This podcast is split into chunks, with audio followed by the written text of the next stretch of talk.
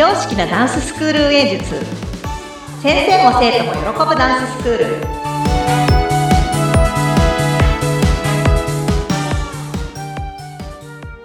本気で踊り本気で学び本気で楽しむ幸せ製造工場ケンケンダンスファクトリーケンケンこと伊予田智子ですインタビュアーの高野です。よろしくお願いします。よろしくお願いしますケンケンさん。はい。ケンケンさんはもう今年の夢や目標が決まって、今それに向かってまた走ってるっていう状態ですよね。そうですね。なんかもうね、ちょっと割と、まあ、遠いけど近い目標夢ともうちょっともう近近日中にある目標みたいなのうんうが結構あってですね、はい。ちょっとねワクワクしてる感じです。いいですね。もう目はい標とか夢がワクワクって添えられるのは、本当に、あの、ケンケンさんだなって思います。いやいやポジティブ本当になんかねうんあの脳みそ2個ある感じですかね今ね。あの右脳と左脳ではなくてはい。右脳と左脳を各もうもう二分割した感じですかね。あの、多重人格ではないんですけど、1個の人間なんですけど、ちょっと今2個ある状態で。うんうんまあうん。というのも、なんかはい。自分の夢とか目標が、なんかこう、ちょっとこう、あることで、はい。まあその、私の夢や目標ってちなみに、そのスクールの運営とはまた別のところにあるんですね、実はう。んうんうんうん。あ、はいそれがやっぱそのワクワクしてることで、はい。でしょうね。その、スタジオの運営であったりとか、そはいのスクールの中の、あの、ことですかね？イベントなんかも、すごくね、ワクワクの相乗効果でね、もういいことしかないというね。今日はちょっとその辺の自分の夢と、そのスタジオの運営に対してのそのあり方、このね、両輪をね、回したいなと思ってるよっていうところのお話をちょっとさせてもらおうかなと思ってます。うん。お願いします。はい。なんか、私のゆ夢というか、まあ、おそらく私はずっと一生作品を作り続けたいっていうところはあるんですね。はい。まあ、もともとは、なんか心の声なんかは、やっぱちょっと口にすると大人的に良くないこともあったりするじゃないですか。そうですね。そう あの、それさ、言っちゃダメでしょっていうの。そうですねでも、ただね、それってね、結構ダンスでの表現って許されるんですよ。そう、納得。心の声とか、内なるものっていうのが。そう。表現として言葉で言っちゃダメだけど、うん。あの歌で歌ってもダメだけど、ダンスなら OK みたいな。ああ、私もともと多分そのダンスって、私の中でのダンスの意味って私そこなんですよ。はい。始まりがそこだったので、ええ、おそらくそれを、なんかその、例えばこう、なんて言うんでしょう。こう、自己満足であったとしても、うんまあそれをやっぱ自分の中で到到着地点にこう、どれだけ近づけるかっていうのって、もうずーっとずーっとその追い求めてるものではあると思うんですけど。なんかそれが発表できる場であったりとか、はい。少しこう、見てもらえる機会であったりとか。うんうんなんかもちろんね、子供ちゃんのね、可愛いダンスとか、学生のエネルギッシュなダンスとか、そういうのっていうのは、まあ需要って結構まああるといえばあるじゃないですか。でも、おそらく私のやってる自己満のダンスって需要ってないんですよ。はっきり言って。へえはい。わかんないですけど、まあでも芸術祭みたいな、その世界の芸術祭みたいなところ行くと、はいやっぱりいろんな表現者がいて、すごく刺激受けるんですね。でいつかそういう仲間に入りたい。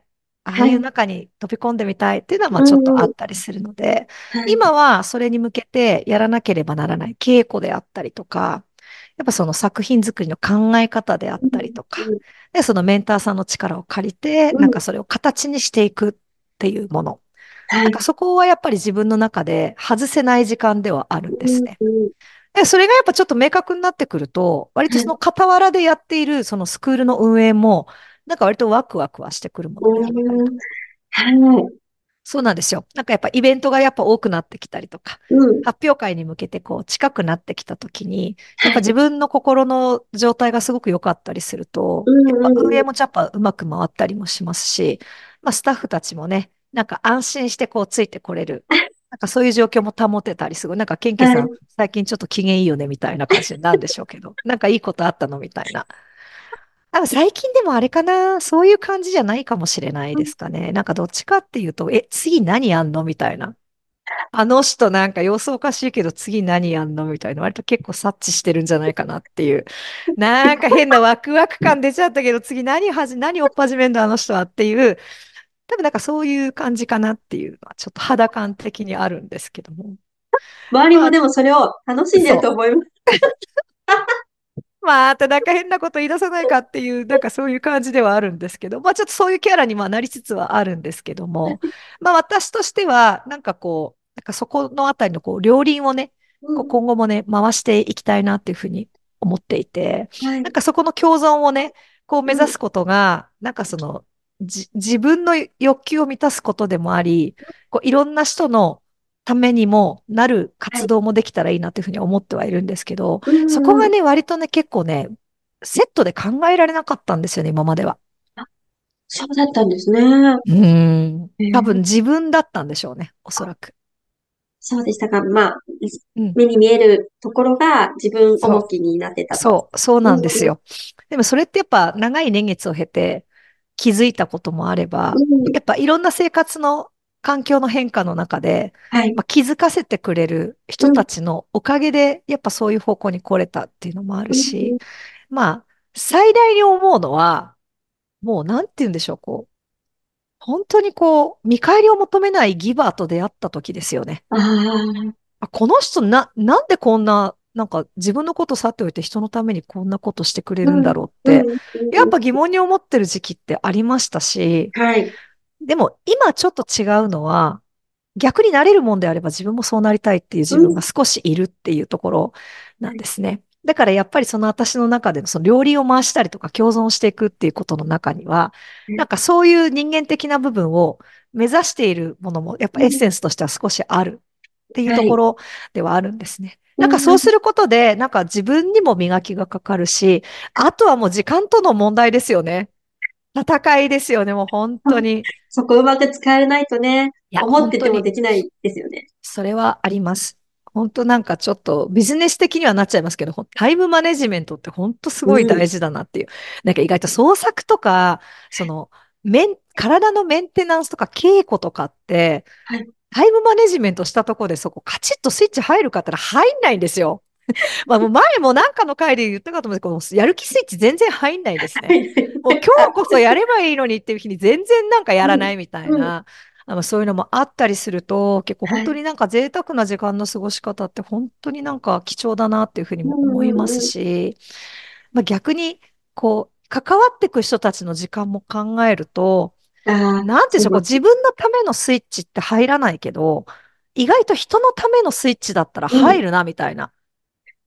なんかこう。この人の時間無駄にしちゃいけないっうん。て思ううん。と、スイッうん。チ入る。けど自。分のためのことだと、そ、そんなに自分の時間費やしたいって言ってる割に、なんかだらっと一日過ごすみたいな。そうですね。まあ人関わって。そんなことしないじゃないですか。本当に。でもその辺ってすごい不思議だなって最近すごい思いますよね。案外人のたい。めに走れるんだな。そう、そうなんですよ。天気さん多分ね、そのタイプなので、周りにいっぱい人がいる。だからこそいる。いやー、でも本当になんかね、今まで気づかなくてすいませんみたいな ちょっとあるんですけど。ねえ、なんかその辺ってすごく、なんだろう、こう、通じる世代と通じない世代ってあるじゃないですか。はい。やっぱ。がむしゃらに走ってる世代の子たちには、はい。足かせにならないように、うん、うん。こう、それが通じる世代の人たちには、一緒にこう楽しく並走できるために、うん。どういうふうにアプローチしていこうかなっていうのも、はなんかすごい自分の中での課題ではあって、い。まあ、ダンサーも表現者だけど、なんかうん、そういうこと伝えていくことも、やっぱうん。やっぱ磨きかけていかないといけないなっていう、なんはい。かでも最終的なところ、やっぱ人間力ってすごく関係してくるなうっていうふうにん、うん。思ってるんですね。なんか若い。時なんか、もう性格くっそ悪くていいから、なんかもうあの人の作品すごく超いいって言われたいみたいな、ちょっと屈折した考え持ってたんですね、私。割と。なんかはい。作品力とうん、かっこようん。ささえあれば、うん、うん。別に人間性なんて関係なくねみたいな。なんかいい先生って言われても、なんかすうん。ごい、でもそこそこのダンスしか作れないとか踊れないとかだったうん。ら、なんかいい先生とか、そう人間性とかで点数取ってんじゃねえよみたいな。なんか本当なんか私そういう感じだったんですよ、駆け出しの若。者だ。本当もうね、コンプレックスの塊で。はい。でもね、正直今でもね、ちょっとあるんですよ。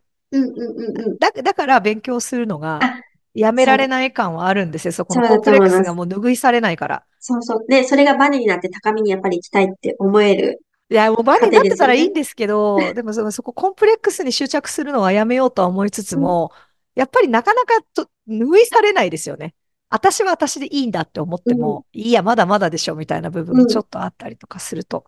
やっぱそういう部分も考えると、やっぱ今は、やっぱ人間性の上に作うん、品って乗っかってるなっていうふうに思うと、やっぱ今後の活動もやっぱやるべきことって見えてくるなっていうふうに、私自身もすごく思うかうら、ん、あの本来なんかこう、運営術なんてもうおこがましいんですけど、でも、やっぱその、ものの順序とかそういうものも、こうはい。人それぞれの人生じゃないですけど、うん、やり方とか成功事例っていろんなことがあるじゃないですか。はい。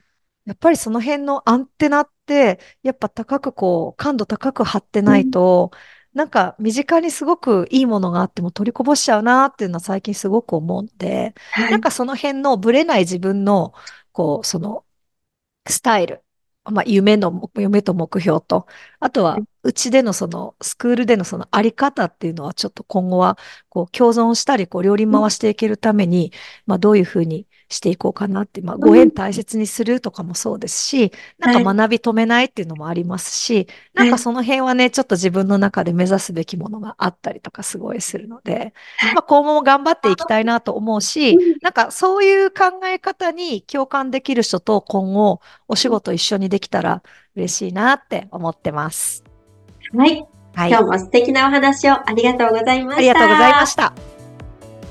ケンケンダンスファクトリーは工場長ケンケンが熱い時代を生きてきた大人たちも未来を担う若者たちもダンスを通じて自分の心と向き合いみんなが一つになれる場所です。ケンケンダンスファクトリーの詳しい内容は概要欄をご覧ください。それではまた次回お会いしましょう。